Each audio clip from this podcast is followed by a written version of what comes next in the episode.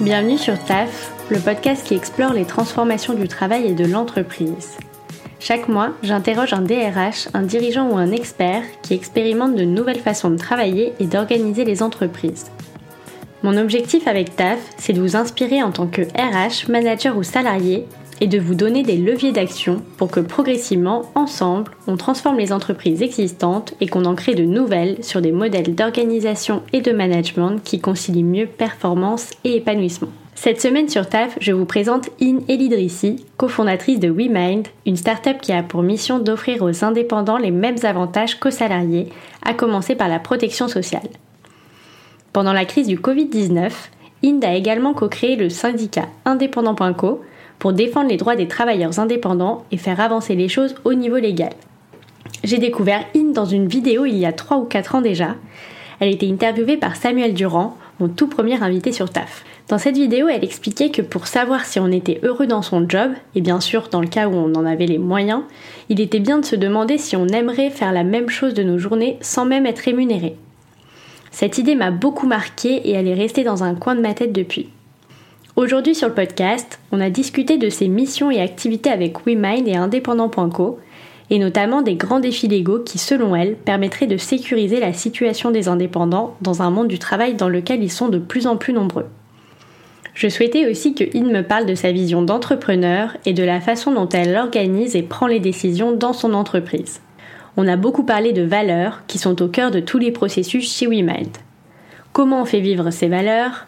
Comment ne pas se perdre et faire évoluer ses valeurs quand on grossit, et comment on fait concrètement pour recruter sur les valeurs, et qu'est-ce que cela implique en termes d'investissement en formation pour l'entreprise? Inde est une personne profondément bienveillante et douce, et vous allez voir, cela se ressent lorsqu'on la rencontre et lorsqu'on l'écoute. Je suis très heureuse de vous la présenter aujourd'hui, alors bonne écoute et on se retrouve en fin d'épisode pour un court débrief. Salut Inde, bienvenue sur TAF. Salut Jeanne, merci pour ton invitation. Ben, avec plaisir, je suis ravie de t'accueillir euh, aujourd'hui, ça va bien? Ouais, ça va bien. Euh, je te propose déjà ben, de te présenter et euh, de m'expliquer un peu voilà, qui tu es et ce que tu fais. Alors, donc, ben, moi je suis donc Idrissi. je pense qu'on s'est connus parce que tu connaissais euh, Juliette euh, et Iseult euh, qui nous ont sont venus faire un petit reportage sur WeMind. Donc moi je suis CEO de WeMind et je suis aussi cofondatrice d'un syndicat qui s'appelle Indépendant.co, syndicat d'indépendants. donc voilà, donc j'ai un peu une vie de chef d'entreprise, mais je suis aussi assez engagée, je rencontre plein de gens et voilà, je suis très contente de pouvoir échanger avec toi aujourd'hui. Bah, moi aussi, et d'ailleurs, euh, je, t'avais découverte avant de rencontrer Juliette et Isotte via ah. les vidéos de Samuel. Je pense que tu avais déjà fait une vidéo avant avec Samuel. Tout à fait, ouais, mm. il y a très longtemps. Il y a plusieurs sujets que j'aimerais aborder avec toi euh, aujourd'hui. Euh, déjà, bah, parler un petit peu de ton parcours avant WeMind et ce qui t'a amené voilà les éléments peut-être forts de ta carrière qui t'ont amené vers ce sujet-là des indépendants et à t'intéresser voilà, à cette euh, thématique du freelancing et de l'accompagnement des indépendants. D'accord. Alors, euh, je pense que hum, j'ai une histoire un peu paradoxale par rapport à ça, hein, parce que moi, je m'occupe des indépendants, mais j'ai été salariée euh, pendant un peu plus de dix ans. En plus, maintenant, je suis chef d'entreprise et j'ai des salariés, donc je ne fais pas que travailler sur la question de l'indépendance, mais sur bah, la question du travail et puis de, bah, ma vie voilà, personnelle et professionnelle, etc.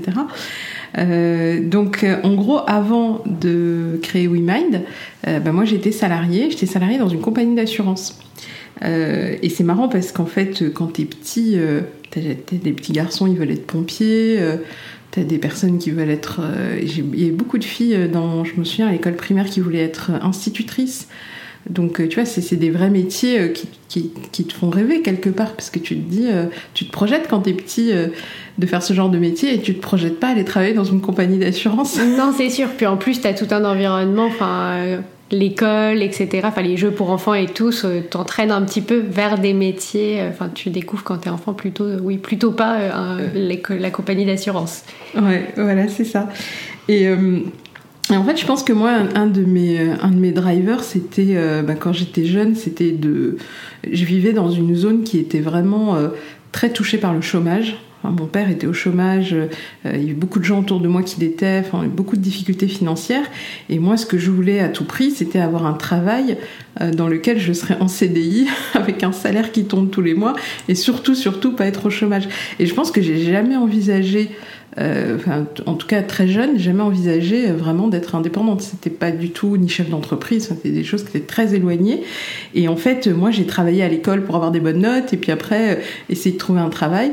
J'ai atterri dans une compagnie d'assurance un peu par hasard parce qu'en fait, je sais que j'avais un petit peu dans mes valeurs personnelles la question de l'empathie, le fait d'aider les autres, euh, et aussi la question de la liberté, de l'autonomie financière, c'était des choses qui étaient importantes pour moi. Et du coup, en fait, en sortant d'école de commerce, et eh ben, le fait de travailler dans une compagnie d'assurance, ça cochait un peu toutes ces cases-là, parce que euh, je me souviens que la manière dont je me l'étais décrit, c'était à quoi ça sert une assurance C'est on va t'aider quand t'es dans la merde.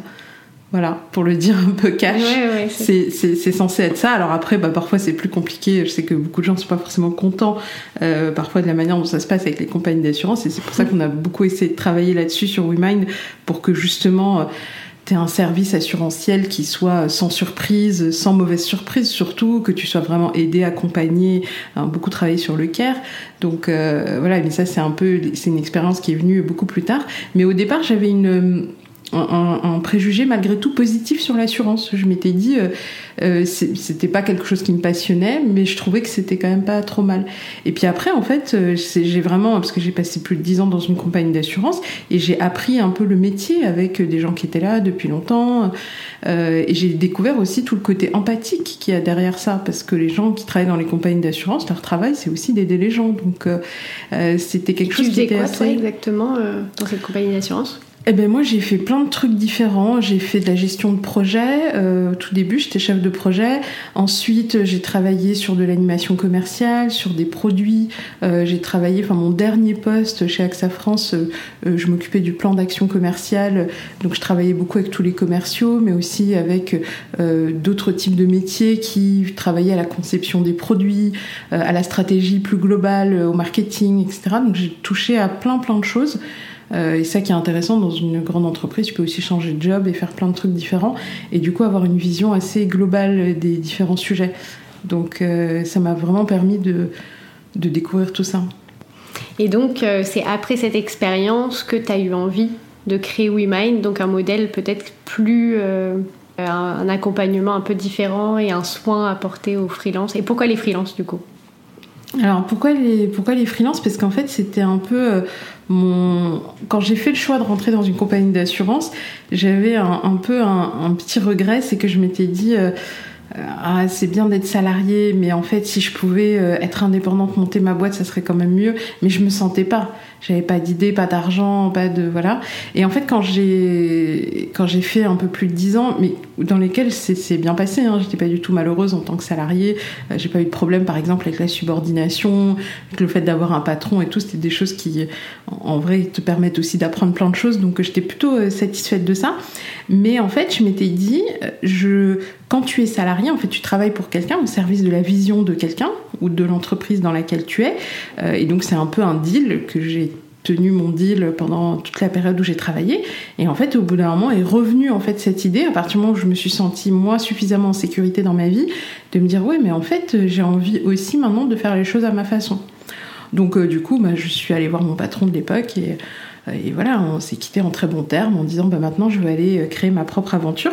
Et en fait, ce qui était, euh, ce qui était rigolo, c'est que j'étais, j'avais un voisin de bureau euh, en entreprise où je travaillais, euh, Michael, et, et, donc du coup un jour j'ai dit à Michael, on avait parlé quelques fois que on aimerait bien monter notre boîte, etc. mais c'est un peu des discussions qui ont qui aboutissent pas forcément. Et puis un jour je lui ai dit bah voilà maintenant ça y est c'est décidé j'y vais. Et Michael me dit Ok, je pars avec toi. Ah oui, c'est ça. Et donc voilà. Et en fait, mon, cofondateur, euh, Michael, euh, c'était mon voisin de bureau. Et du coup, c'était mon collègue euh, avec qui j'ai de très bonnes relations et qui ont travaillé très très bien. Ok, vous aviez déjà du coup cette idée-là d'une assurance pour les indépendants ou vous l'avez construit après non, on l'a vraiment construit après parce qu'en fait, euh, moi j'ai eu, et Michael aussi, hein, on a eu un cesse de décompression. C'est-à-dire que tu as été salarié pendant 10 ans, en gros, à prendre des ordres et à les exécuter, alors de la manière la plus intelligente possible, mais ça fait 10 ans que tu penses plus par toi-même en fait. Parce qu'il faut bien te mettre au service du projet dans lequel tu es. et donc, on, a eu bien un an de sas de décompression pour se dire, ok, maintenant, si nous, on a une proposition de valeur à faire, c'est quoi? Et c'est là qu'est arrivée la, question des indépendants. C'est que je me suis un peu souvenue de ce que moi j'avais vécu à la sortie des études, où je m'étais dit, j'aimerais bien être indépendante, mais je sais pas du tout comment faire. Et c'est beaucoup trop risqué, du coup je le fais pas. Mhm. Et du coup, WeMind, c'est la réponse à ça. Euh, WeMind, c'est euh, tu es indépendant et on va t'apporter bout par bout tous les avantages du salariat et on va jamais te laisser tomber. Et, euh, donc, WeMind, c'est une société de services. Donc, euh, du coup, tu, tu, utilises des services, et une communauté. Et puis, à côté, indépendant.co, qui est le syndicat, c'est pour faire évoluer les droits au niveau légal toujours pour les indépendants. Et donc je voulais, c'était un petit peu ma, motivation à moi. Donc c'est pour ça que c'était assez logique d'aider les indépendants, parce qu'en fait moi j'avais toujours un peu porté ça, l'idée de se sécuriser bien sûr, mais aussi pouvoir pouvoir être indépendant et créer ce qu'on a envie créer. C'est hyper intéressant euh, que du coup, tu vraiment cette double activité. Euh, société de service et euh, syndicat pour avancer au niveau légal. tu peux m'expliquer du coup ce que fait un peu WeMind, justement ce que vous avez construit pour sécuriser les indépendants et leur apporter des avantages de plus en plus équivalents aux salariés Alors en fait, quand on a commencé à travailler sur WeMind, on, on a vraiment fait, tu sais, c'était vraiment brainstorming, donc tu prends ton tu prends ton paperboard et tu, le mets et tu te dis bon qu'est-ce que j'ai envie de faire? Qu'est-ce que parce qu'il y a tellement de choses finalement il faut bien commencer quelque part. Et en fait le, le capital le plus important que tu as en tant qu'indépendant et en tant que personne enfin simplement en tant qu'être humain ton capital le plus important c'est toi-même et c'est ta santé notamment ta santé physique. Alors bien sûr ta santé mentale aussi mais déjà ta santé physique et en fait, ça, c'est un, c'est un sujet sur lequel ben, les indépendants sont pas du tout sensibilisés, surtout quand ils sont très jeunes. Quand tu es très jeune, tu es en bonne santé et tu t'imagines que tu vas l'être toute ta vie. Hmm. Alors bien sûr, tu vois euh, les vieux qui ont des rhumatismes et tout ça, mais tu penses pas que ça va t'arriver un jour, parce que c'est un, truc de vieux, toi ça t'arrivera jamais. euh, donc du coup, tu réfléchis pas trop à ces sujets-là. Euh, et donc euh, la, la, protection des indépendants en termes de santé, en termes de qu'est-ce qui m'arrive quand je suis malade, et eh ben c'est quelque chose qui est très peu connu. Euh, c'est quelque chose qui est pas beaucoup dans la tête des jeunes. Et puis par contre, le jour où ça t'arrive, tu sais là, on a une, on a une de nos adhérentes, je crois que tu la, tu sais pas si tu la connais, Pauline Tréquesser. Non. et ben par exemple là, elle, elle vient d'être diagnostiquée d'un cancer alors qu'elle est très jeune. Enfin, tu voilà, donc elle raconte toute son histoire sur Instagram, sur toutes les toutes les étapes, etc. Et en fait, si elle n'avait pas été protégée par WeMind, eh ben, euh, euh, elle aurait été dans une situation beaucoup plus difficile que ce qu'elle est euh, que ce qu'elle est aujourd'hui, malgré bien sûr que la maladie qui est difficile. Et donc en fait, notre rôle, c'est de d'accompagner en gros un indépendant quand il a en termes de santé, on va proposer une mutuelle qui est sais pas, dans le top 5% du marché, c'est-à-dire avec vraiment des très très bonnes garanties, mais avec des prix qui sont pas délirants. C'est-à-dire que on va pouvoir vraiment s'adapter pour pouvoir proposer, notamment aux personnes qui démarrent leur activité, qui sont jeunes, etc. On va leur proposer euh, vraiment des bonnes garanties. Euh, et puis ce qu'on va faire aussi, c'est qu'on va maintenir les revenus des gens qui sont malades. C'est-à-dire que quand tu es en freelance, si un jour tu tombes malade, euh, c'est pas tes frais de santé qui vont ruiner ton compte en banque. Ce qui va ruiner ton compte en banque, c'est que tu ne peux plus travailler. Et quand tu ne peux plus travailler, bah, tu peux plus générer des revenus. Et donc, euh, tu fais un mois sans revenus, euh, tu tiens, deux mois, tu tiens. Puis après, trois mois, quatre mois, euh, six mois. Et au bout d'un moment, tu ne tiens plus. Même si tu as réussi à mettre de côté 15 000, 20 000 euros, 15 000, 20 000 euros, tu tiens un an. Au bout d'un an, tu n'as plus de revenus tu passes au RSA. Mmh. et donc ça, c'est une, une différence très forte entre les indépendants et les salariés, parce que les salariés, c'est une assurance qui est maintenant obligatoire euh, donc tu es obligé quand tu es salarié de bénéficier de cette couverture. Euh, elle est juste prélevée sur ta fiche de paye. Et quand tu es indépendant, bah, c'est facultatif. Donc nous, on a d'abord travaillé à construire une couverture qui fait ce qu'il faut au niveau santé. C'est-à-dire, euh, tu as une mutuelle qui est bien, et puis et surtout tu as tes revenus qui sont maintenus, quelle que soit la durée de ta maladie. Et si ta maladie, elle fait 10 ans, et eh ben, tu reçois tes revenus sans problème pendant 10 ans. Ce qui est quelque chose d'énorme. on ne se rend pas forcément compte. Et donc ça, c'était la, première partie de WeMind. Après, on a travaillé sur une deuxième partie qui est l'assurance professionnelle, c'est-à-dire assurer ton activité. Euh, et donc là, on a construit, euh, voilà, ben, je pense les meilleures garanties du marché avec euh, une expérience 100% en ligne, enfin très facile à utiliser. Et en fait, le, ça, c'est les, on va dire les principaux produits auxquels tu souscris. Et puis quand tu es chez nous, tu as aussi accès à un comité d'entreprise avec 10 euh, 000 offres de réduction sur plein de trucs. Tu as accès à Freelance Stack qui est euh, un, outil qui te donne aussi plein de réductions sur des outils que tu as besoin quand tu es freelance. Et ça, en fait, c'est des trucs en plus que tu as avec tes, avec tes couvertures. Et la spécificité de tout ça, de ce qu'on fait chez WeMind, c'est que tout ça, c'est basé sur des valeurs, c'est basé sur un management et du coup sur un service que nous on appelle le CARE, qui est euh, très particulier. Et c'est ça après qui fait, qui fait aussi la spécificité. C'est-à-dire au-delà de vraiment le matériel, enfin ce que tu achètes, tu as aussi derrière toute cette dimension-là. Ouais, on va y revenir parce que c'est un sujet euh, bah, que j'ai découvert euh, à travers différentes interventions que tu as pu faire et qui, m'intéressait beaucoup. Euh, avant, j'aimerais bien sur le, thème des, indépendants et de la montée du freelancing que tu me donnes un peu ta vision sur, euh, bah, vu que c'est un milieu que tu connais beaucoup, c'est enfin, c'est des enjeux que tu connais bien. Euh, quels sont pour toi les impacts de cette, cette, grosse montée quand même du freelancing? Il y a de plus en plus de freelance sur le marché du travail, la transformation du travail et ce qui, ce qui peut se passer. Alors c'est vrai que la, montée du travail indépendant, c'est un phénomène qui est massif aujourd'hui, hein, euh, et qui en gros, tu as un peu une conjonction entre deux phénomènes.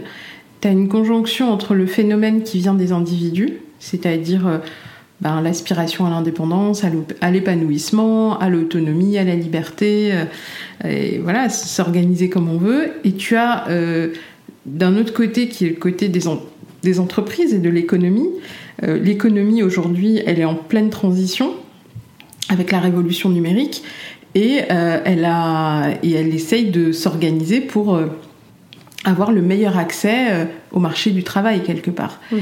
Et en fait, tu as, donc ces deux, ces, ces, deux, comment dire, ces deux tendances qui viennent se percuter l'une l'autre et qui fait que tu as une rencontre entre une aspiration des individus qui veulent aujourd'hui être plus libres euh, un salariat qui est moins protecteur parce que euh, bah, aujourd'hui, euh, quand tu es salarié, ce n'est pas synonyme du fait que tu travailleras pendant 40 ans dans la même entreprise, ce qui était le cas hein, il y a quelques années. et le fait que les entreprises, en fait, elles cherchent à s'organiser pour avoir le, le, meilleur accès possible au marché du travail. Alors qu'est-ce que ça veut dire pour une entreprise? C'est-à-dire que on va avoir besoin de fidéliser et donc de salarier euh, les personnes qu'on veut absolument garder. Donc euh, euh, ça va être les personnes qui sont des ingénieurs, les personnes qui vont travailler sur le produit par exemple, donc tu as absolument besoin de les salarier. Et comme ce sont les gens les plus talentueux, eh ben, eux, ils n'ont pas forcément envie d'être salariés. Donc tu vas avoir, et c'est ça qui permet le, développement du freelancing, c'est que quand tu es un ingénieur ou un développeur euh, qui a un très très bon niveau, c'est pas ton intérêt d'être salarié, ton intérêt c'est d'être indépendant, pouvoir aussi euh, facturer plus et puis t'organiser comme tu veux. Et donc ça, les entreprises, elles font avec euh, et elles sont obligées quelque part d'avoir recours au freelancing pour trouver les meilleurs talents. Et puis d'un autre côté, tu as aussi des entreprises qui disent bah moi je veux payer les gens que quand ils travaillent. Le salariat, c'est un système dans lequel tu payes les gens tout le temps, même quand il n'y a pas de travail, par exemple. Euh, et le fait d'avoir recours à des indépendants, c'est très intéressant pour les entreprises parce que ça te permet d'avoir de la flexibilité. Donc, euh, tu fais venir des gens quand il y a du travail, puis quand il n'y en a pas, tu leur dis bon bah là aujourd'hui il n'y en a pas, et ça te permet euh, de, de mieux ajuster tes coûts. Et ça, c'est un, un, sujet aussi dans le dans, dans ce développement du travail indépendant. Et aujourd'hui, on est dans une situation comme ça avec toute cette complexité là où tu as plein de motivations différentes de tous les acteurs. Et la conséquence, c'est que tu vois une montée du travail indépendant qui correspond à tous ces phénomènes-là. Et du coup, par rapport à ça, avec, indépendant.co, euh, je sais que tu travailles beaucoup et que tu as euh, enfin, une certaine expertise légale qui te permet de toi euh, travailler bah, sur ces sujets de transformation des réglementations, lois, etc. de ce côté-là. Euh, quels sont pour toi aujourd'hui les, grands défis pour mieux sécuriser au niveau euh, du droit du travail les indépendants? Est-ce qu'il y aurait un code du travail pour le freelancing euh, dans le futur? Ou, Quelles sont pour toi voilà, les, principales failles, en tout cas pour l'instant, et les problèmes à régler les plus importants? Ouais, alors pour moi, en fait, c'est vrai que si on devait le résumer à un seul sujet, c'est le sujet de la protection sociale. Il faut pas avoir une vision trop romantique du futur du travail, euh, dans lequel bah, on sera tous freelance. on bosse quand on a envie, on est digital nomade, on facture 1000 euros par jour, on fait des projets trop cool, et, et voilà. Ça, c'est vrai pendant une période de transition très forte dans laquelle on est aujourd'hui, c'est vrai, euh, mais ça n'est pas pérenne. Mm. Et en fait, moi, ce qui m'intéresse, c'est comment tu crées, bien que tu sois indépendant, comment tu te crées quand même une base de sécurité? Et notamment que l'indépendance, ne soit pas réservé aux riches. Pourquoi? Parce qu'en fait, par exemple, si es, on va dire, si tu possèdes du patrimoine, tes parents ils t'ont légué euh, un appartement à Paris, euh, voilà, un compte en banque assez garni. Bon voilà, tu peux te permettre de changer, de faire plein de trucs en freelance, etc. Euh, mais la plupart des gens n'ont pas ce patrimoine-là, et donc dans ta vie, y compris d'indépendant, tu as besoin d'un minimum de sécurité qui correspond à l'époque dans laquelle on vit aujourd'hui. Et une des choses que je raconte souvent, c'est qu'aujourd'hui, pourquoi la protection sociale des indépendants, elle est très mauvaise? C'est parce que quand elle a été inventée, elle a été inventée à une époque où la majorité des indépendants, euh, c'était dans l'après-guerre, hein, la Deuxième Guerre mondiale, la majorité des indépendants étaient des agriculteurs. Les agriculteurs n'ont pas du tout besoin de protection sociale parce que de toute façon, euh, tu as des patates, de la salade et des radis dans ton champ, et puis des poules qui pondent des œufs. Donc de toute façon, tu n'as pas vraiment à avoir peur d'une crise. Alors que quand tu es dans un appartement parisien et que tout ferme, oui, quand il y a une crise, même, même si tu es indépendant, bien que tu sois indépendant, tu vas être impacté. Et donc, tu as besoin aujourd'hui de re-réfléchir à c'est quoi les conditions de vie des indépendants et comment tu mets en place les bonnes règles, notamment les bonnes règles juridiques, pour que euh, les indépendants soient bien protégés. Donc, cette question de, cette, question de la, protection euh, sociale. Donc, c'est pour moi le sujet majeur des indépendants aujourd'hui. Euh, et si les indépendants ne s'occupent pas de ça, euh, ce qui va se passer, c'est que tu vas avoir des lois qui vont se faire sur les indépendants, parce qu'il va y en avoir forcément, mais qui se feront sans l'avis des indépendants. Ce sera d'autres gens qui décideront pour eux. Et quand d'autres gens décident pour toi, en général, c'est pas bon. Non, c'est pas... favorable. Bah, ça me fait penser, alors je sais pas ce que tu en as pensé, mais à la réduction quand même de l'acre, parce qu'il y avait eu une espèce de, de loi qui, je crois que la loi sur l'acre pour les indépendants, elle a été plus favorable à un moment, puis finalement, genre un an plus tard, elle a été réduite. Et donc tous ceux qui venaient de se mettre euh, en indépendant avaient finalement plus d'acre ou un an d'acre au lieu de trois. Il y a eu quand même une. Enfin, moi j'ai vu en tout cas en tant qu'indépendante, j'étais en fin de troisième année, donc ça allait. Mais euh, je me suis dit, c'est quand même un petit pas en arrière pour euh, l'aide au départ, parce qu'elle est quand même pas mal cette acre quand tu commences, les 5%. Oui, ouais, bien sûr. Ben, après, c'est tout un, c'est tout un débat et c'est tout le problème de, de manquer d'une vision globale. Euh, c'est-à-dire que, euh, bon, moi je le vois avec le syndicat, mais quand tu interroges les indépendants, qu'est-ce qu'ils veulent les indépendants? Ils veulent payer euh, pas de cotisation sociale. zéro, c'est un, un montant qui, qui plaît à tout le monde. Euh, mais par contre, ils veulent quand même avoir euh, voilà tous les avantages et tous les trucs et la sécu et ceci et pourquoi je suis pas couvert en arrêt maladie et, voilà et toutes ces choses là. Donc et, et, ça, en fait, c'est un équilibre. C'est-à-dire qu'au bout d'un moment, tu peux pas dire que les indépendants, ils auront la même protection que les salariés, mais par contre, ils paieront aucune cotisation tu peux faire le système que tu veux, mais ton, le système doit être en équilibre. Mhm. Et donc ce souci de l'acre, justement, c'est que c'était une mesure, euh, c'était une mesure qui a été prise euh, en stand-alone, c'est-à-dire que c'est une mesure qui est prise toute seule, qui est une mesure très avantageuse. Euh, en gros, pour les auto-entrepreneurs, tu te lances avec l'acre et puis tu payes quasiment pas de cotisation sociale. Donc du coup aussi tu peux facturer moins tes clients et voilà. Et donc tu t'habitues un petit peu à, à, pas bien facturer, à pas avoir, à pas payer de cotisation sociale. C'est très discutable déjà comme comme truc. Et donc moi je suis beaucoup plus favorable à une réflexion globale. C'est-à-dire que tu rentres dans quelque chose, nous on appelle ça le New Deal. Tu, en fait, tu fais un deal avec le système. Tu dis voilà, ben moi je vais être indépendant et voilà le deal que je veux faire mais que ce soit clair. Là, on te disait juste, bah, tu payes pas de cotisation, mais en même temps, on te gardait euh, on te gardait ta sécu, on te gardait ta retraite, on te gardait un peu tous les trucs, mais genre juste on te faisait une réduc. au bout d'un mois, ils ont calculé, ils ont dit bon bah en fait c'est pas intéressant, ça nous coûte trop cher. Euh, et toi, t'as pas la, t'as pas le calcul global dès le mm. départ. On t'a jamais expliqué dès le départ mm. quel était le calcul. Donc en gros, c'est comme si tu vas dans un magasin et que t'achètes, euh, je sais pas moi, t'as une baguette à 10 centimes ou dans une boulangerie, tu as une baguette à 10 centimes. Oui, euh, le, le, boulanger, il peut vendre une baguette à 10 centimes, c'est-à-dire qu'il perd de l'argent. Puis un jour, quand tu vas revenir, il va te dire bah, la baguette, elle est à 1,20€. et tu peux rien dire. Parce que la baguette, en fait, c'est normal qu'elle coûte 1,20€. Oui, Ce qui n'était pas normal, c'était qu'elle soit à 10 centimes. Ouais, c'est ça. Donc c'est pour ça qu'il faut penser le sujet de manière, euh, de manière globale. Si tu raisonnes que sur une promotion, oui, l'État, il est en droit de mettre en place une promotion et comme ton boulanger ou ton supermarché, il est en droit de retirer la promotion. Mm. Et pour moi, c'est pas la bonne façon de réfléchir. La bonne façon de réfléchir, c'est de se dire, ok, c'est quoi le deal global? Et est-ce qu'on est, d'accord sur ce deal-là ou pas? Et c'est là qu'il y a un travail à faire. Ok, donc ça serait plutôt euh, des modèles où on, on, augmente un petit peu les cotisations, au contraire des indépendants qui sont aujourd'hui, par exemple, beaucoup moins. Enfin, si on parle de l'auto-entreprise, qui, qui, est par exemple la cotisation est beaucoup plus faible que sur une, une société. On pourrait augmenter un peu cette, euh, enfin choisir d'augmenter sa, sa, cotisation en échange de certaines mesures, enfin certaines règles de protection, enfin, plus de protection sociale. Oui, mais, mais, même pas forcément. En fait, il faudrait déjà que tu comprennes euh, que tu comprennes quel est le deal et t'es pas du tout obligé d'avoir une augmentation de tes cotisations. Mhm. En fait, tu, peux, tu pourrais par exemple, sur tes cotisations, décider à quoi tu veux les affecter que tu ne peux pas faire aujourd'hui. Aujourd'hui, tu payes tes cotisations, ça va dans un énorme pot. Tu peux pas dire je veux que ça me génère tel type de droit ou tel type de droit. Et ça, tu n'as pas la, tu n'as pas la main là-dessus aujourd'hui. Donc, t'es pas obligé forcément d'augmenter les cotisations. Et d'ailleurs, euh, je pense pas que ce soit euh, un sujet. Euh, enfin, c'est pas comme ça qu'il faut poser le sujet. C'est, je sais pas, comme quand tu veux t'acheter quelque chose, tu commences pas par la question du budget. Déjà, tu mm. commences par de quoi tu as besoin. Et puis après, tu vas, tu vas voir euh, quelle est la solution la plus intéressante par rapport au budget que tu as. Et c'est toujours comme ça que c'est le plus intéressant de raisonner. Ouais, t'as raison.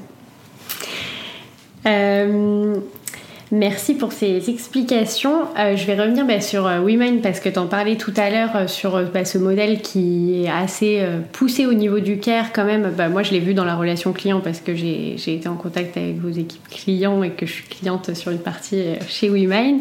Et c'est vrai qu'il y a une enfin au niveau client en tout cas, il y a euh, un, contact client qui est très étonnant, enfin voilà que, que tu trouves pas du tout partout et qui est très proche, très sympa, très euh, de care. On peut pas le dire autrement, c'est vraiment du soin. T'as l'impression que la personne prend soin de toi, qu'elle t'accorde du temps, de l'attention, etc. Et euh, et donc je voulais savoir bah, comment aussi ça se passait en interne et comment du coup tu avais imaginé Women en termes d'organisation. Tu m'avais dit notamment que Enfin, il y avait Frédéric Laloux qui avait impacté un peu ton, tes idées sur le modèle de l'entreprise. Donc, je voulais voir un peu voilà, comment tu avais construit ça euh, et comment voilà, quelle vision tu avais pour euh, cette entreprise quand tu l'as construite et toujours, j'imagine. Ouais, donc euh, bah, déjà, en fait, ce qui est, ce qui est intéressant, c'est que quand on cherchait un nom avec Michael, et déjà qu'on a trouvé ce nom, en fait, WeMind, je me souviens au début, beaucoup de gens se sont moqués de nous parce qu'il y avait plein de trucs qui démarraient par oui, oui, oui quelque chose, oui care, euh, euh, oui cher. Mm. Euh, enfin, il y avait beaucoup le, oui était un peu partout. Et du coup, les gens nous disaient oh non, pas un, pas un WeMind, enfin, pas un truc de plus dans cette mode-là. et en fait, nous, on a gardé ce nom-là parce que je trouve qu'il symbolise bien ce qu'on fait chez WeMind et, et, la, et les valeurs en fait qui sous-tendent. et, ce qui est intéressant, c'est que rien qu'en regardant le nom de WeMind, tu peux en déduire les valeurs parce que évidemment que euh, quand tu vas avoir affaire à une organisation qui s'appelle WeMind, euh, tu peux t'attendre à ce qu'il y ait du care, mais pas que ça. Et d'ailleurs, c'est pour ça que les gens me disent mais pourquoi ça s'appelle pas WeCare parce que vous hmm. faites du care. Mais parce que ça n'est pas que ça. Et en fait, WeMind, ça fait aussi appel à l'esprit et à la rationalité. Euh, et donc, chez WeMind, il y, a vraiment il y a vraiment ces deux dimensions, ces deux polarités et qui sont à la fois le care, la bienveillance, euh, le bien-être, euh, toute, euh, cette suite de valeurs en fait qui vont ensemble et qui vont faire un petit peu un ensemble très doux, très soigneux, très enveloppant. Et puis tu as une autre dimension qui est, qui est tout à fait complémentaire, qui est la responsabilité, la rationalité, euh, le, travail qu'on mène sur l'excellence, c'est-à-dire le fait que quand tu fais un travail chez WeMind, et eh ben, tu cherches à avoir le meilleur résultat possible. Il y a beaucoup d'exigences. Euh, je pense que les gens qui travaillent chez WeMind peuvent témoigner qu'à la fois il y a beaucoup de gentillesse et beaucoup de bienveillance, etc.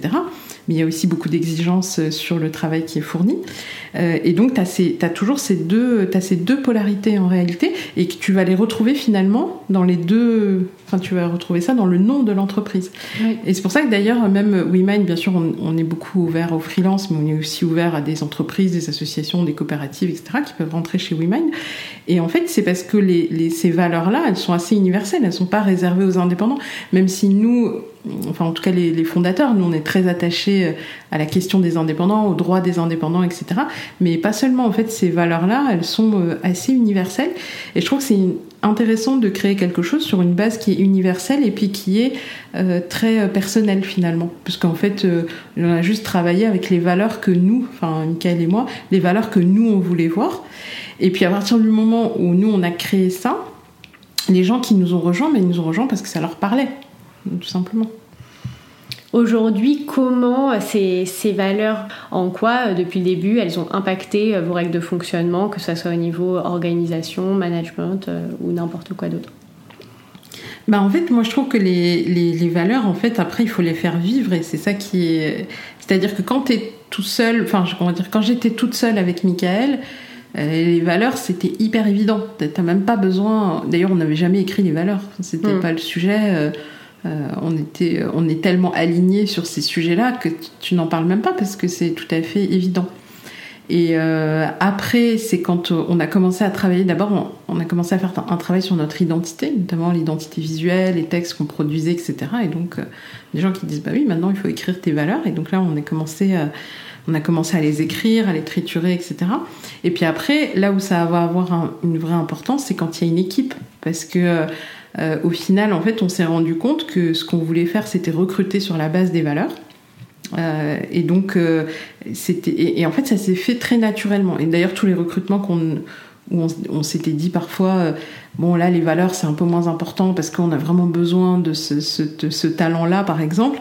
Et ben en fait, ça ne collait pas parce qu'en fait, finalement, quand ça colle pas sur les valeurs qui sont le socle, et eh ben ça ça fonctionne pas. Et en fait, au fur et à mesure qu'on a grandi, et eh ben tout notre tout notre euh, euh, sujet, notre préoccupation, c'était comment tu fais pour garder les valeurs à chaque étape et pour les transformer aussi à chaque étape. Euh, et c'est ça en fait qui est, qui est difficile. Et nous aujourd'hui, on est, en vrai, on est une petite entreprise. Hein, WeMind, on est 14. Euh, donc, euh, je trouve que c'est pas, euh, tu sais, mes, mes, copains entrepreneurs me disaient tous. Alors voilà, as, au début quand t'es 2-3, ouais. c'est une étape. Ensuite, as, quand tu dépasses les 10, c'est encore une autre mhm. étape. Après, il y a quand tu dépasses les 50. Après, il y a quand tu dépasses les 100, et à chaque fois, en fait, ton entreprise, elle change complètement de tête et de fonctionnement, etc. Donc là, moi, je suis encore au début du... début de la deuxième étape. Ah bah c'est ça. Et, et déjà, j'ai vu un changement, c'est-à-dire qu'effectivement, quand tu es dans deux, ben, tu es dans l'informel total tu, ne parles pas de ces sujets-là parce que ça n'a pas d'importance. Et après, bah, plus tu fais venir des gens, plus en fait, si, euh, il faut en parler, euh, il faut se mettre des lignes directrices, il faut s'organiser. Euh, et donc, c'est ça le, travail quotidien, c'est de faire attention à tout ça tout le temps. Ok. Et tu as des exemples concrets de, je sais pas, de façon de fonctionner justement qui, qui, ont été, qui ont changé ou qui ont été installés quand vous avez, quand vous avez grandi? Ouais, alors euh, en fait, on est. Euh, donc nous aujourd'hui, alors déjà, on a fait évoluer la liste des valeurs. Euh, au début, par exemple, la valeur, une des valeurs qui est, qui est importante chez Women, c'est la valeur de la liberté ou de l'autonomie. et donc, c'est une valeur qui était très présente au début à l'époque où on n'y avait que les fondateurs et on avait les premiers membres, d'ailleurs, hein, ça c'est en termes de culture, on ne dit jamais client hein, chez WeMind, c'est un mot tabou, on n'a pas le droit d'utiliser. Euh, d'ailleurs, tu si tu vas dans ton espace membre, etc., tu verras qu'on jamais on ne parle d'espace client, etc. C'est vraiment membre parce que ça parce que ça veut dire quelque chose. Quand tu, les mots que tu utilises vont faire que aussi, on, quand tu disais pourquoi euh, quand tu parles avec les gens qui travaillent chez WeMind, tu vas avoir une approche un peu différente, bah, parce que justement euh, euh, on les a formés à cette approche-là. Mhm. Euh, donc j'ai perdu un petit peu mon raisonnement. Euh, je te disais, est-ce que tu as des, exemples concrets et tu me disais qu'il y a des valeurs déjà qui ont changé? Oui, voilà, c'est ça. C'est-à-dire que les valeurs, au début, on était beaucoup sur la liberté et la bienveillance. Et en fait, on s'est rendu compte que la liberté, c'est pas une valeur très intéressante pour manager des salariés. pour gérer une équipe, en fait, si tu commences ça par... Fonctionne mal si tu commences par la liberté. Oui, et puis ça crée des fausses attentes. C'est-à-dire que si tu réunis ton équipe, tu dis bon bah nous chez WeMind notre valeur c'est la liberté, qui est une des, c'est bien sûr une valeur de WeMind, mais c'est pas une valeur maîtresse mhm. de, quand tu travailles chez WeMind. Et ben t'es là par exemple, t'avais échangé je crois avec Magali ou avec d'autres personnes mhm. chez WeMind. Euh, eux euh, leur euh, on va dire leur objectif, enfin les, valeurs de WeMind opérationnelles, c'est-à-dire quand on travaille chez WeMind, c'est la bienveillance, l'excellence, la plénitude, un peu les, trois valeurs phares pour quand tu travailles chez WeMind. Et puis la liberté, c'est une valeur qui vient après. C'est-à-dire que quand tu as été hyper bienveillant, que tu as fait du super boulot, que euh, tu te sens hyper bien, c'est-à-dire en plénitude dans ton travail, etc., et ben la récompense de tout ce travail-là, c'est que tu as une forme de liberté. Mais si tu commences à dire que ta valeur première c'est la liberté, les gens ils s'attendent à ce que tu arrives et en fait tu fais ce que tu veux toute la journée. Alors que non, d'abord quand tu arrives, eh ben, tu vas aller regarder, euh, on va te former, euh, tu vas regarder comment font les autres, tu vas être en situation d'apprentissage et du coup ta liberté elle est un peu restreinte. Hmm. Et c'est normal parce que ça fait partie de ton, ta période d'apprentissage. Il faut bien que ta il faut bien qu'on puisse restreindre ta liberté pour pouvoir t'apporter de la compétence. Donc euh, c'est du coup des ajustements que tu fais parce que sinon ça crée des malentendus. Si tu te dis, euh, euh, je me souviens, j'avais un jour une, personne qui me dit mais moi je me sens pas très libre au quotidien. Et, j'ai dit, dit, bah oui, oui, je, je, j'ai, ouais, j'ai dit vraiment, je, je comprends. Et d'ailleurs, je pense que d'un point de vue professionnel, enfin, souvent, parce que c'est une valeur très forte des indépendants, la liberté, c'est que si à titre personnel, la liberté est une valeur très très importante. Il ne faut pas être salarié. En fait, il ne faut pas choisir une carrière de salarié, c'est pas une bonne idée. Il vaut mieux être indépendant, vivre sa liberté à fond, et puis les autres valeurs vont s'accrocher, vont venir s'accrocher derrière. Mais euh, voilà.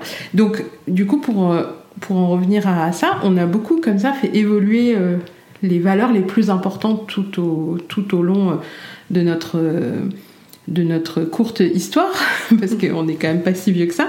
Et en fait, les valeurs qui restent hyper fortes chez nous, c'est vraiment autour de la bienveillance, la responsabilité, la plénitude, l'excellence. Et en fait, tu retrouves dans ces valeurs-là les deux pôles dont je te parlais. Donc le pôle très, euh, très doux, très gentil, très enveloppant, et puis ensuite le pôle un peu plus dur euh, sur la responsabilité, l'excellence, le travail bien fait, etc. Sur la responsabilité en particulier, est-ce que, euh, parce que c'est pas forcément, enfin l'autonomie, la responsabilité, c'est pas forcément inné chez tout le monde? Euh, et ça correspond pas à tout le monde, est-ce que c'est du coup des valeurs que vous checkez, enfin il y a une, petite checklist euh, que ça correspond bien au recrutement, ou est-ce qu'il y a des personnes qui sont arrivées et qui n'étaient pas forcément habituées à travailler en autonomie et qui ont évolué chez WeMind Est-ce que ça, ça marche? Et est-ce que ce, ce truc-là peut marcher ou il faut plutôt que ça soit déjà en accord et avec la personne. Ouais, alors de, de ma courte expérience, euh, c'est quand même très difficile de changer les gens. Ouais. Euh, donc euh, il y a un énorme travail qui est vraiment l'adéquation et nous on a fait on a fait plein plein d'erreurs de recrutement comme toutes les entreprises hein, et ça fait partie de, de l'apprentissage en tant qu'entrepreneur de, de, recruter les bonnes personnes. Et en fait, non, il faut recruter des gens qui pas qui ont les compétences forcément, hein, parce que les compétences ça s'apprend, mais qui ont euh, le, mais qui sont dans les valeurs. Donc par exemple, euh, un quelqu'un qui serait très très individualiste ne survivrait pas chez WeMind. C'est la culture est tellement forte sur justement la coopération, la bienveillance, etc. que et, et en fait, as, du coup, l'équipe, le management, etc., fait que tu ne, ça ne fonctionnera pas. Et donc, au bout d'un moment, ça va, ça va clasher et ça va, et ça va arrêter, en fait. Donc, euh, c'est, euh, c'est vraiment, pour moi, l'adéquation aux valeurs a un caractère hyper important. Et, mais euh, pour moi, c'est aussi lié à notre stade de développement. Tu vois, par exemple, si on refait cette interview dans, je sais pas moi, 5 ans ou 10 ans, je te dirais, bah, aujourd'hui, on a évolué et en fait, euh, maintenant, les, on manage de telle façon, on fait les choses de telle façon. Et je pense que même si c'est dans 10 ans, moi, j'aurais pas changé au niveau de mes valeurs personnelles, je serais toujours dans les mêmes valeurs, mais certainement que le fonctionnement aura changé. Donc, je, donc je suis pas spécialement accrochée à la manière dont on travaille aujourd'hui. D'accord. Et euh, pour recruter sur, des, sur les valeurs, est-ce que tu as, trouvé des exercices? Comment tu fais? Est-ce que tu questionnes sur des expériences passées? Est-ce qu'il y a des techniques justement pour euh, déceler euh, la réalité des valeurs de la personne? Eh ben, j'ai pas trouvé, j'ai pas trouvé le Graal encore, mais je pense que une, des, une des choses qu'on a apprises, c'est que le processus de recrutement est, est assez long. Tu rencontres vraiment plusieurs personnes de l'entreprise tu fais plusieurs entretiens. Il y a même des gens qui viennent travailler avec nous pendant une journée, voir comment ça se passe. Et, euh, et maintenant, je me rends compte que effectivement, plus le processus de recrutement est long, et mieux c'est. Et, euh, et, après, par contre, des fois, tu as des réussites qui sont assez incroyables parce que tu as quelqu'un qui est arrivé euh, là depuis trois mois et en fait, tu l'impression qu'il est là depuis trois ans parce que tellement même s'il n'a pas encore acquis toutes les compétences, euh, la personne, elle va quand même avoir euh, tous les bons réflexes, etc. Euh, et donc, quand je, enfin, pour en revenir effectivement à ça, parce qu'effectivement c'est important, tu, c'est pas une question de juger les gens en disant que certains sont assez bien pour WeMind ou pas assez bien pour WeMind, mais c'est juste une question d'adéquation. C'est-à-dire que si as les, si les valeurs tu les as un petit peu en toi, et eh ben ça sera très facile à développer. Que si tu les as pas du tout parce que tu es trop loin de ça, euh, et ben en fait, euh, quand tu vas arriver, tu vas être en souffrance tout le temps parce que euh, à chaque moment, tu seras, tu vas dire, tu vas avoir plein de frictions, plein de choses qui vont être désagréables, etc. Alors que si tu es en phase avec les valeurs, et ben tu vas trouver chaque élément, tu vas dire ah bah oui, en fait c'est logique, ah oui c'est bien, et du coup tu vas aussi pouvoir travailler dans un dans, une façon qui est agréable pour toi. Mmh. Je trouve ça assez intéressant le, nombre de fois où tu as, répété le fait de développer les compétences des gens. Et ça, je trouve ça euh, bah, super parce que ça a l'air d'être aussi quelque chose de. Ben, comme tu dis, vu que vous privilégiez pas les compétences, enfin, j'imagine que c'est quand même euh, important. Si on peut avoir les valeurs et les compétences, c'est mieux. Mais ce côté-là, voilà, euh, la vision d'entrepreneur qui développe, enfin, voilà, qui forme et qui développe les compétences, et en tout cas, tu as l'air d'accorder beaucoup d'importance à ça. Tu dis ça par rapport à la. plusieurs fois, bah, tu as répété plusieurs fois euh, pour les former. Euh, ils ont un temps d'apprentissage. Voilà, en trois mois, il n'a pas encore tout appris, euh, mais il, est, il a l'impression d'être là depuis longtemps. plusieurs fois depuis encore peu de temps. D'accord. Mais je pense que tu dis ça aussi par rapport à la vidéo, tu mets la vidéo de Make It Work, qui est, où on expliquait le recrutement aussi. Ah oui, c'est possible. C'est possible, ouais, ouais. Bah ça, je trouvais ça intéressant, euh, oui, parce que c'était l'exemple d'un salarié chez vous qui avant était euh, assistant social, donc qui avait a priori pas de, il n'avait pas d'expérience pro dans mm. le job pour lequel vous le recrutiez, et, euh, et finalement vous l'avez recruté parce que bah, c'est, en fait, sa personne, ses compétences comportementales étaient, étaient suffisantes pour après développer les compétences techniques du job, et que c'était oui, voilà, c'est ça. Mm. Alors après, c'est, ça ne veut pas dire qu'on regarde pas les compétences parce que ça va dépendre aussi du job.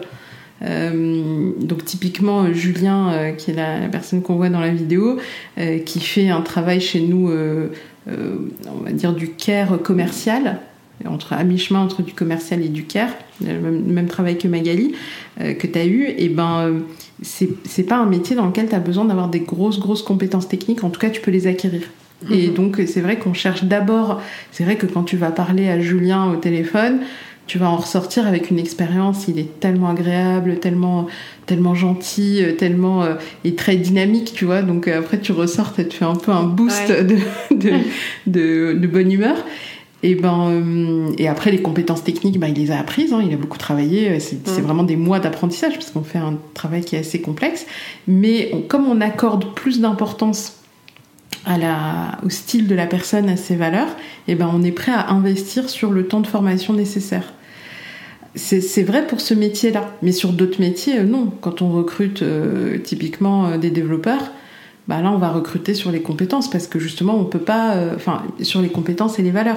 Mais là tu peux pas dire euh, je prends quelqu'un qui était euh, je sais pas moi assistant social et j'en fais un développeur et voilà. Sinon je serais obligée d'ouvrir une école de code et, en plus j'ai pas les compétences donc je pourrais pas le faire. Alors pour finir, j'aimerais, j'aimerais savoir si demain on te proposait de changer une règle ou une pratique dans l'entreprise, dans un modèle plutôt classique, j'entends, qu'est-ce que tu changerais? Alors, déjà, moi, j'ai un. Par rapport à ça, en fait, moi qui étais salariée vraiment euh, pendant très longtemps, et puis maintenant que je suis chef d'entreprise, j'ai encore une autre perspective parce que je vis euh, la, question de la hiérarchie, de la subordination d'une façon un peu différente. Je pense que c'est le, management, c'est un ensemble de règles, un ensemble de règles qui sont assez cohérentes. Euh, et en fait, ça, c'est euh, dans ce que ce qu'explique notamment Frédéric Laloux, euh, où il explique les différents modèles de management. C'est qu'en fait, tu as des modèles.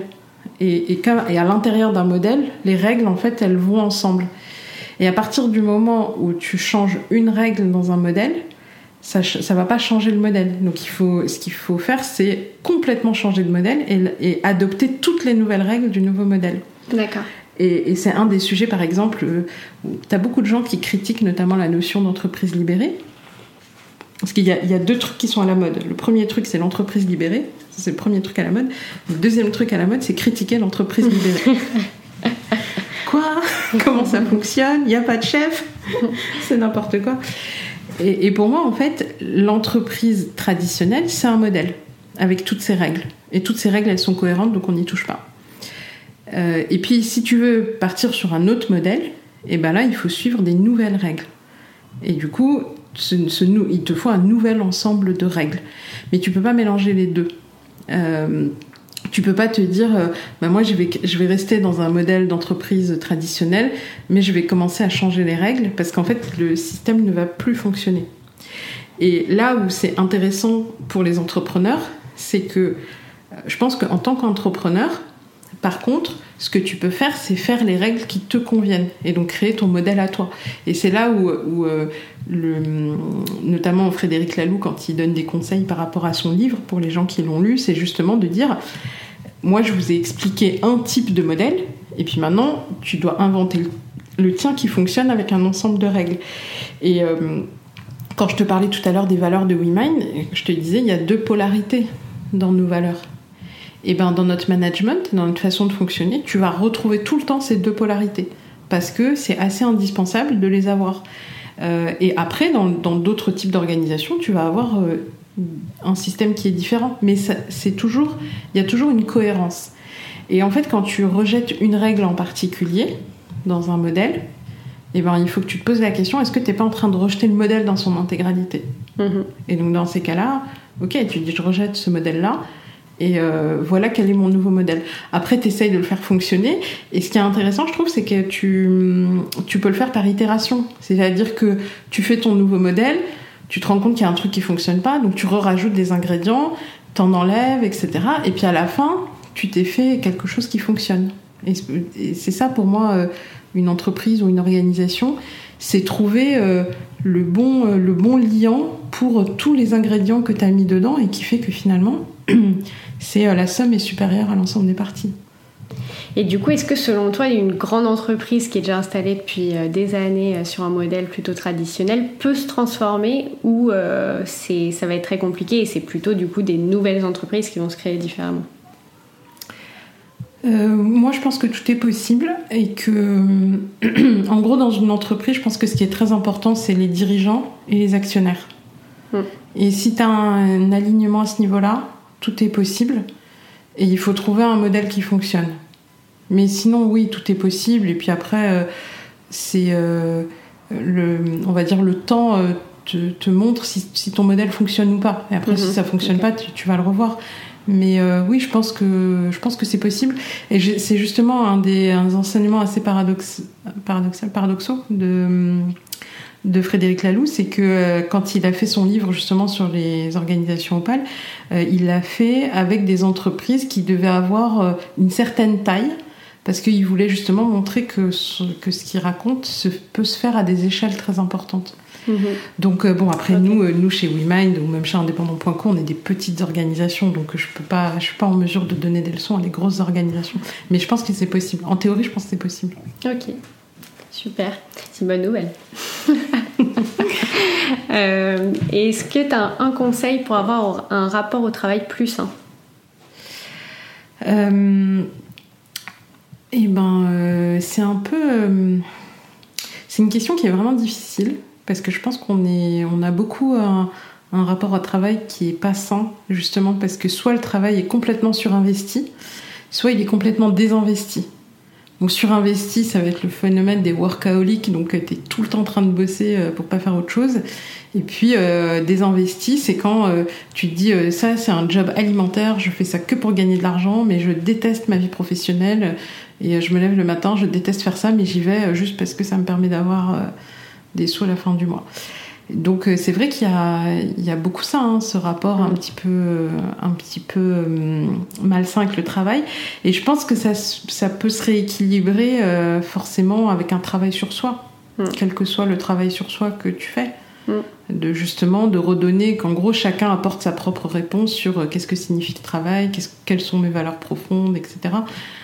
Et, après c'est toujours euh, quand tu as la capacité de le faire parce que voilà si tu étais euh, ouvrière au Bangladesh tu ferais oui tu te fais pas un coaching tu te fais pas coacher sur ton rapport au travail et tes valeurs. Oh, voilà c'est ça. mais, c'est vrai que si tu es mm. si tu es en France et que tu as tu voilà on est on est dans des conditions très privilégiées mm. ouais c'est pas mal de faire ça.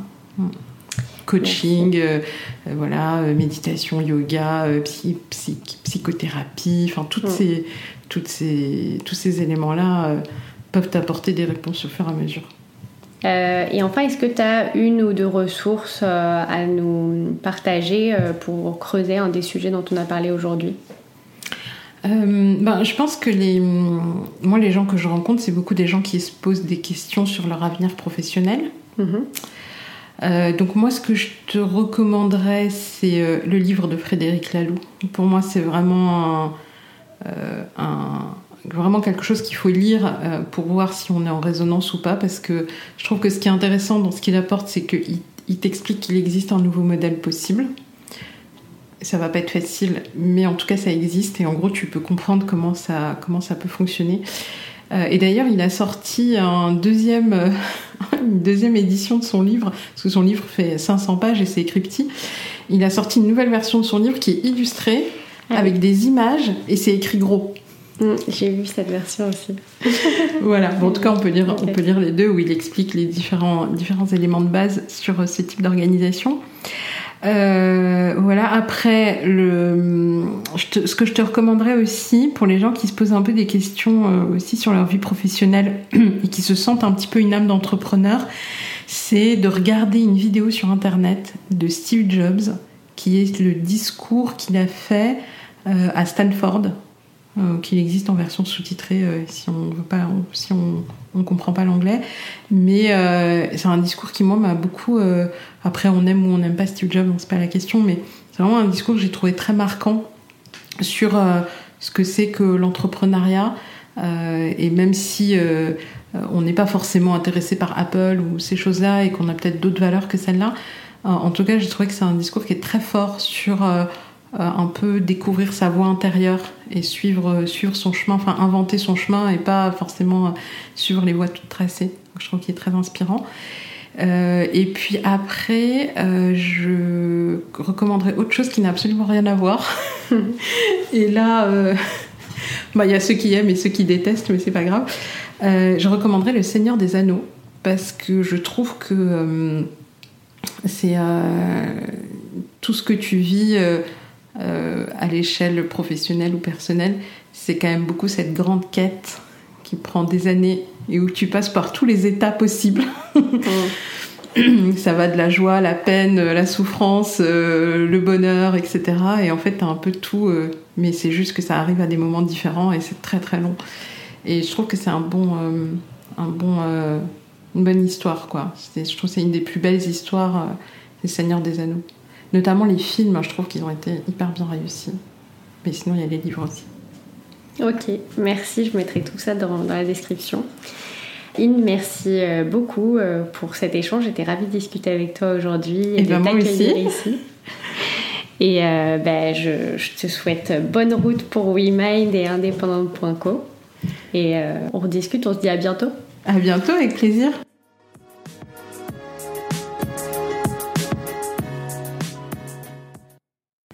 J'espère que cette rencontre avec In vous a plu autant qu'à moi. Ce qui m'a vraiment marqué pendant notre échange, c'est d'abord le New Deal sur lequel IN propose de se pencher ces prochaines années pour sécuriser la situation des indépendants. Autrement dit, dans un monde du travail qui change, donner la possibilité aux indépendants de choisir leur modèle de cotisation en cohérence avec leur régime de protection sociale. C'est une affaire à suivre, mais c'est super intéressant et des acteurs comme Ind ou Indépendant.co sont essentiels pour demain, alors je vous invite vraiment à aller voir ce qu'ils font, et d'autant plus si vous êtes indépendant bien sûr. Ensuite, je trouve hyper intéressant de noter à quel point les valeurs sont importantes dans les process chez WeMind, et notamment concernant le processus de recrutement. Chez WeMind, sur certains postes dans lesquels les compétences peuvent être transmises par l'entreprise durant les premiers mois, les valeurs sont le critère numéro un de sélection. C'est original et ça me fait penser à deux choses. D'une part, cela rappelle que chaque entreprise doit choisir ses propres critères de recrutement en cohérence avec sa culture d'entreprise et qu'il n'y a pas de bon modèle. D'ailleurs, Inde explique qu'elle a testé différents modèles avant de trouver le bon. Dans l'entreprise germinale, par exemple, qui a aussi une culture très forte, le critère numéro un est la compétence, peu importe le diplôme ou le nombre d'années d'expérience professionnelle. C'est un autre modèle assez original et qui visiblement fonctionne aussi bien pour eux. La seconde chose, c'est que cela amène à réfléchir à comment on peut garder un modèle d'organisation qui met les valeurs au centre lorsqu'on grossit ou qu'on est déjà gros. Et là, je pense aux grands groupes. Chez Enedis cette année, je travaille sur un projet de transformation des pratiques managériales. Un des gros enjeux est la responsabilisation des équipes et des managers grâce à un management par la confiance qui encourage et développe le droit à l'erreur, le feedback, la communication non violente, etc. Ce projet est passionnant tant par ses enjeux que par les dispositifs que je découvre pour aider les managers et les salariés à être mieux dans leur job et donc plus engagés. Mais ce que je me dis aussi, c'est qu'on est quand même loin, très loin d'une culture d'entreprise dans laquelle la confiance et l'autonomie permettraient à chacun de se baser sur des valeurs pour prendre des décisions. Et d'ailleurs, ce n'est peut-être pas le but, ni adapté au modèle d'Enedis, mais ça me questionne. Ces réflexions sont passionnantes et je suis vraiment hyper contente d'avoir fait le choix de changer de vie professionnelle. Car depuis septembre, je suis sans arrêt en train de faire des liens entre ce que j'apprends grâce à mes invités du podcast, mes lectures ou mes cours et mon terrain d'apprentissage. Il y a plein de choses de faites, mais encore tout à faire, donc j'ai juste hâte de continuer sur cette voie.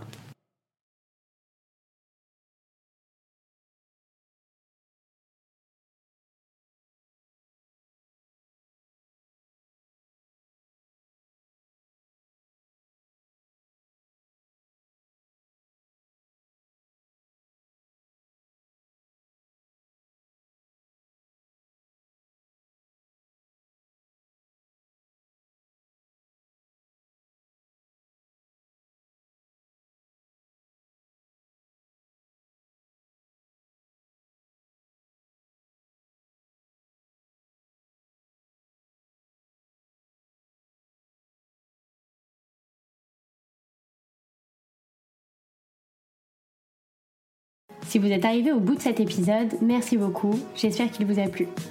Si vous souhaitez soutenir TAF, le meilleur moyen c'est de mettre une note sur Apple Podcasts, iTunes ou votre application d'écoute préférée. Vous pouvez aussi en parler à votre entourage pour m'aider à rassembler la plus grosse communauté d'acteurs et de passionnés des changements que connaît le monde du travail aujourd'hui. Pour creuser les sujets et recevoir deux fois par mois des ressources complémentaires et les backstage de l'aventure TAF, je vous invite à vous inscrire à la newsletter que vous trouverez en lien dans la description. Enfin, je suis toujours preneuse de vos retours sur n'importe quel aspect du podcast qui m'aideront à améliorer le format au fur et à mesure. Sur ce, je vous souhaite une excellente journée avec ou sans taf.